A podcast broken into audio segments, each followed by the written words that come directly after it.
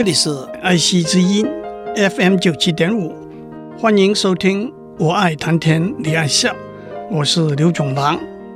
过去几个礼拜我们讲过，一个人去世的时候，经由讣文 obituary 发布他去世的消息，同时通常在葬礼里头，为了表达尊敬、怀念、伤痛、悲哀之意，亲朋好友会宣读一篇或者几篇祭文 eulogy。 上个礼拜我们讲过韩愈写的祭十二郎文，今天让我们先讲李商隐写的祭小十侣祭祭文。李商隐是晚唐有名的诗人，他写的诗辞藻华丽，深情婉转，意境迷蒙。不过今天我们不讲他的诗，而是要讲他写的祭文。在时间点上，李商隐比韩愈晚了四十多年。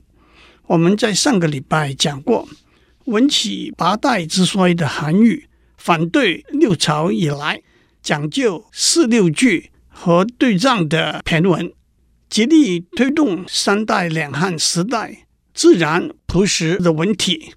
骈是两匹马共驾一车的意思，骈文就是讲究对仗的文章。可是李商隐却是骈文的高手，他好几篇流传久远的祭文都是用骈文的格式写的。今天我要讲的是他致电一个夭折的小侄女季季写的祭文。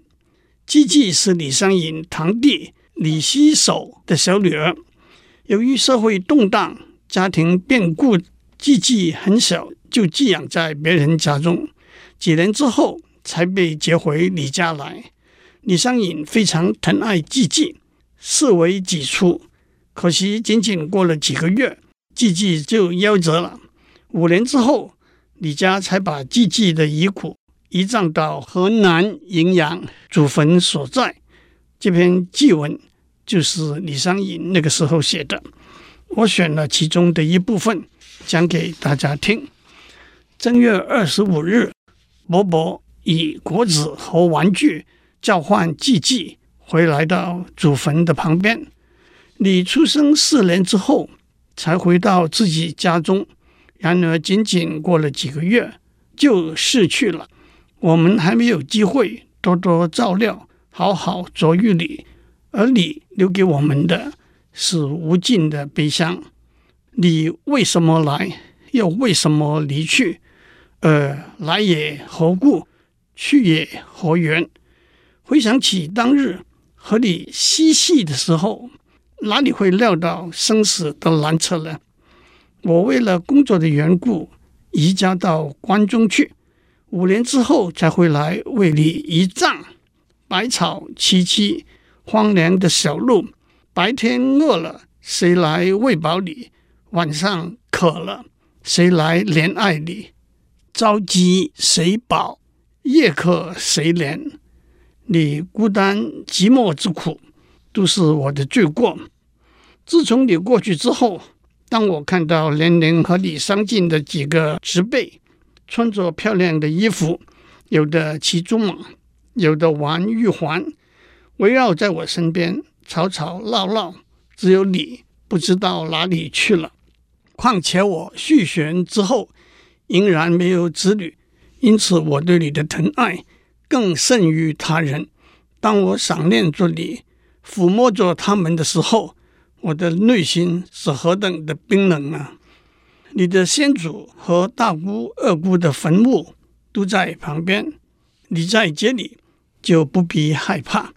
这些美丽的衣服和好吃的东西，你就尽量享用吧。你的伯父来这里祭奠你，你的父亲在哭送你，季季，你可知道吗？至于李商隐的原文，我就留给大家去细读了。接下来让我讲许多人都比较熟悉的袁枚写的祭妹文。袁枚字子才，是清朝乾隆年代的文学家。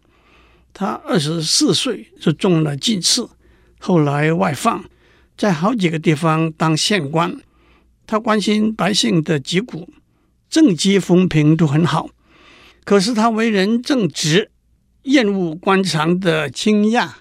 三十三岁就以父亲亡故为理由辞官侍奉母亲，从此以后就过了四五十年无拘无束、放荡不羁的文人的生活。他曾经写过一副对联：“不做高官，非吾福命只圆满；难成仙佛，爱读诗书又恋花。”意思是没有做大官，不是没有福，没有命，只是因为懒，很难成为神仙和佛，因为爱读诗书又爱花。袁枚写了几千首诗，他强调诗歌的创作要直接抒发诗人的心灵，表达真情实感，不要受格律和文字的堆砌所约束。这也就是以他为首的性灵派的核心观念。袁枚在他的学员诗话里头也说过：“诗人者，不识其赤子之心者也。”这句话是模仿孟子说的“大人者，不识赤子之心者也”来的。让我讲他的一首诗作为例子，以德文著作的著名小说家卡夫卡读过袁枚诗文的德文译本。在他写给他未婚妻的信上，就引用了袁枚的一首诗《寒夜》：“寒夜读书望却眠，锦衾相近炉无烟。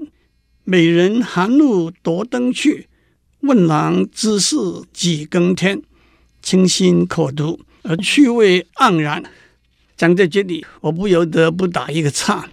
有一个老笑话，多年以前，当电影技术刚刚引进中国的时候，一天晚上，村子里撑起了银幕，在矿场放电影。当女主角被对着观众讲话的时候，居然有一个观众跑到银幕的后面，以为这样可以看到女主角的脸。其实这的确是老笑话。远在清朝，性灵派诗人陈楚岚就有一首诗题背面美人图：“美人背倚玉栏杆，惆怅花容一见懒。几度唤她她不转，痴心欲料画图刊。”袁枚也是一个生活艺术家，喜欢游山玩水。他写了一本《随园食单》，那是一本相当完整的食谱。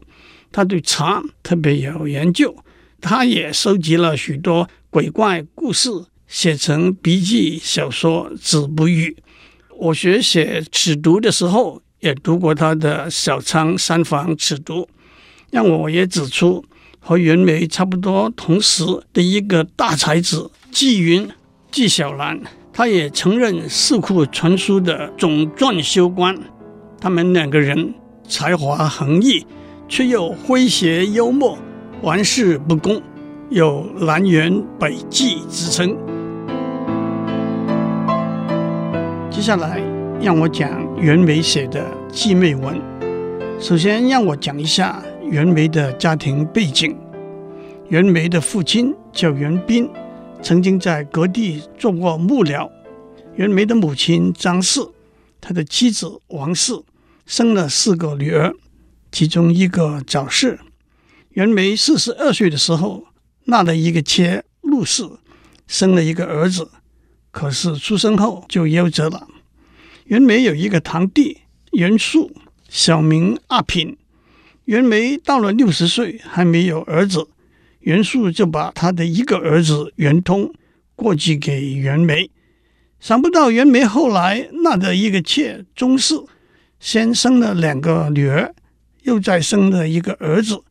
那个时候袁枚已经六十三岁了，所以取名为袁迟，取迟来之意。袁枚一家有五个兄弟姐妹，三妹袁姬字素文，四妹袁柱字以文，再加上堂妹袁唐字秋清，三个都是才女。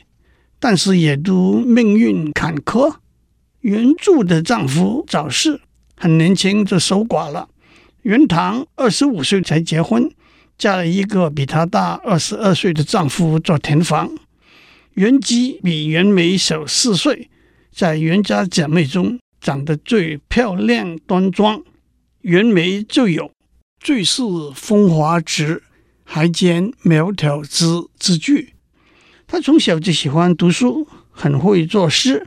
他四岁的时候，父亲原病，以子服为婚的方式把他许配给一个叫做高巴的人，还没有出生的小孩。结果高巴生下来的果然是男孩，取名高义祖，因此高家就送过来金锁作为聘礼。可是等到双方成年之后，男方只口不提嫁娶之事。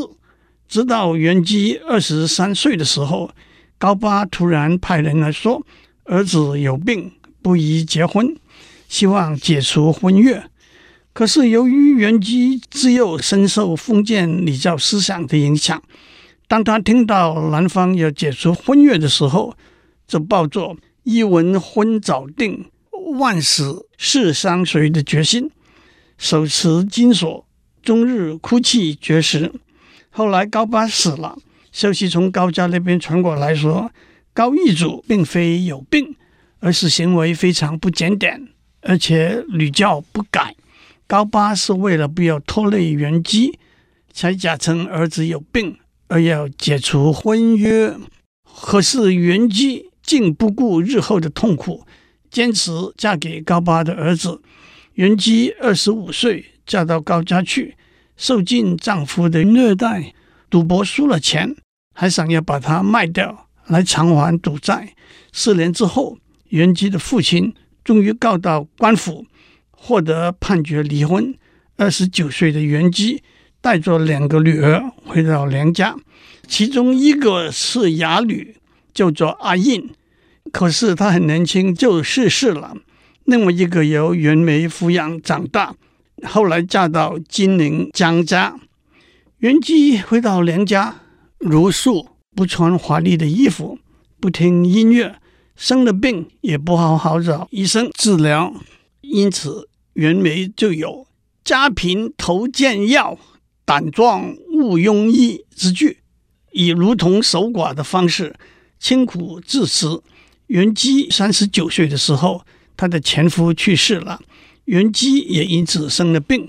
一年之后，四十岁的时候，她就过世了。让我也交代一个时间点，袁姬四十岁过世，七年之后，那就是乾隆丁亥年，移葬到南京的阳山。袁枚的祭文相信是在稍后才写的，让我们读袁枚的祭妹文吧。你生在浙江，而葬在南京阳山，离我们的老家七百多里，这实在是做梦也不会预料到的事情。你坚守着从一而终的贞洁的观念，可是却遇人不淑，终于被遗弃辟离。虽然说是命中注定和上天的安排，但是连累你到这个地步，未尝不是我的过错。我小时候跟老师诵读四书五经，你和我并肩坐在一起，最喜欢听古人节义的故事。一旦长大成人，就遵照着身体力行。哎，假如你不懂得诗书，就未必会这样坚持了。小时候我抓蟋蟀，你在旁边伸手帮忙，冬天蟋蟀冻死了，你又跟我一起挖穴来埋葬他们。今天我安葬你，当年的情景还一一清晰地呈现在眼前。我九岁的时候在书房里休息，你梳着两个发髻，穿着一件细绢单衣走来，和我一起温习《诗经》里头知一那一章。刚好老师走进来，听到两个孩子朗朗的读书声，也不禁微笑站好。我二十一岁的时候，经由广东到广西，再到北京考博学宏词科。离开的时候，你拉着我的衣服流泪哭泣。三年之后，我考进进士，衣锦还乡。你从东厢房扶着长桌走出来，一家人对看着笑，也记不得话从哪里讲起了。大概就是说，在长安考取进士和报信的消息抵达的时间等等，这些琐碎的小节虽然都已经过去了，可是我一日未死，一日不能忘记，满怀旧事，回想起来无语凝噎。他们像图画那么清晰，可是想要抓住他们的时候，却又像影子一样无踪无影了。我很后悔没有把我们儿时的生活一一详细的记载下来。现在你已经离开人间，即使时光可以倒流，童年的欢乐可以重来，也没有人可以印证这些欢乐时光了。你离开高家，回到娘家，老母亲还是依仗你照料扶持，家里的文书事务还是靠你来处理。你的嫂嫂温柔娴熟，可是在知晓经书、明了世故上面，还是要靠你来补足。你回来之后，我虽然替你悲伤，但是对我自己来说，却也觉得高兴。我比你大四岁，世界上通常是年长的先死，把身后之事托付给你，却没有想到你竟比我先离开人世了。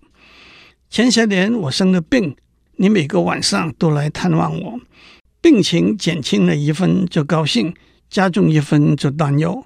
后来我的病稍微好了一点，但还是只能半卧半坐。你来到我的床前，讲一些拜官野史的故事来逗我开心快乐。哎，从今以后，如果我再生病，叫我再到哪里去呼唤你了。你的病，我相信庸医的话以为不要紧，所以才远行到扬州去。你又怕我担心，不让别人给我报信，直到病势垂危，母亲问你盼望哥哥回来吗？你才勉强说是。你去世前一天，我梦见你来和我诀别，心里就知道那是不祥的征兆，赶快乘船渡江赶回家来。我未时到家，可是你已经在辰时气绝，四肢还有余温，双目还没紧闭。我知道你还在忍受临死的痛苦，等待着我回来。哎，早知道我要和你永别，我怎么肯会离家远行呢？即使离家远行，也还有多少心里的话要让你知道，有多少事要和你筹划商量。如今一切都成为过去了，除非我死了，否则我们就没有相见的日期。我也不知道我会在什么时候死，才可以再见到你。更何况人死之后，有知觉还是没有知觉，能够相见还是不能相见，都完全是未知之数。难道我就只能终身抱着这一份无穷的遗憾吗？你的诗我已经复印了，你的女儿我已经替你做主嫁出去了，你的生平我已经替你着撰，只有你的墓穴还没有安排好。我们家祖先的坟墓在杭州，但是隔着深阔的大河，释然将你归葬到祖坟那边，所以在请示母亲之后，决定把你安葬在这里，以便于祭奠扫墓。你的女儿阿印葬在你旁边，下面还有父亲的侍妾朱氏，我的侍妾陶氏的墓。阳山空旷辽阔，朝南是一片宽广的平地，西面就是栖霞山。风风雨雨，清晨和黄昏，你虽然寄留在异乡，有他们为伴，也希望不会感到孤单寂寞。我自从读了你的哭侄诗之后，到现在还没有儿子，两个在你死后才出生的女儿只有一周岁，还在牙牙学语。我虽然因为母亲还健在，不敢言老，但是我已经齿牙动摇，头发秃落，自己心里知道，在人世还能再活多久呢？阿品弟远在荷兰为官，也没有子女。阿品就是上面讲的元素。我家九族之内没有可以传宗接代的人，你死我葬，我死谁埋？如果你死后有灵，可不可以告诉我？哎，生前的事既不堪想，死后的事又不可知。我为你哭，但是听不到你要讲的话；我为你祭奠，但是看不到你来享用。指挥飞扬，空旷野地的北风吹得狂烈，我要回去了，但是还是屡屡回头来看你，这是何等的悲哀，这是何等的悲哀，这是何等的伤痛。祝您有个平安的一天，我们下周再见。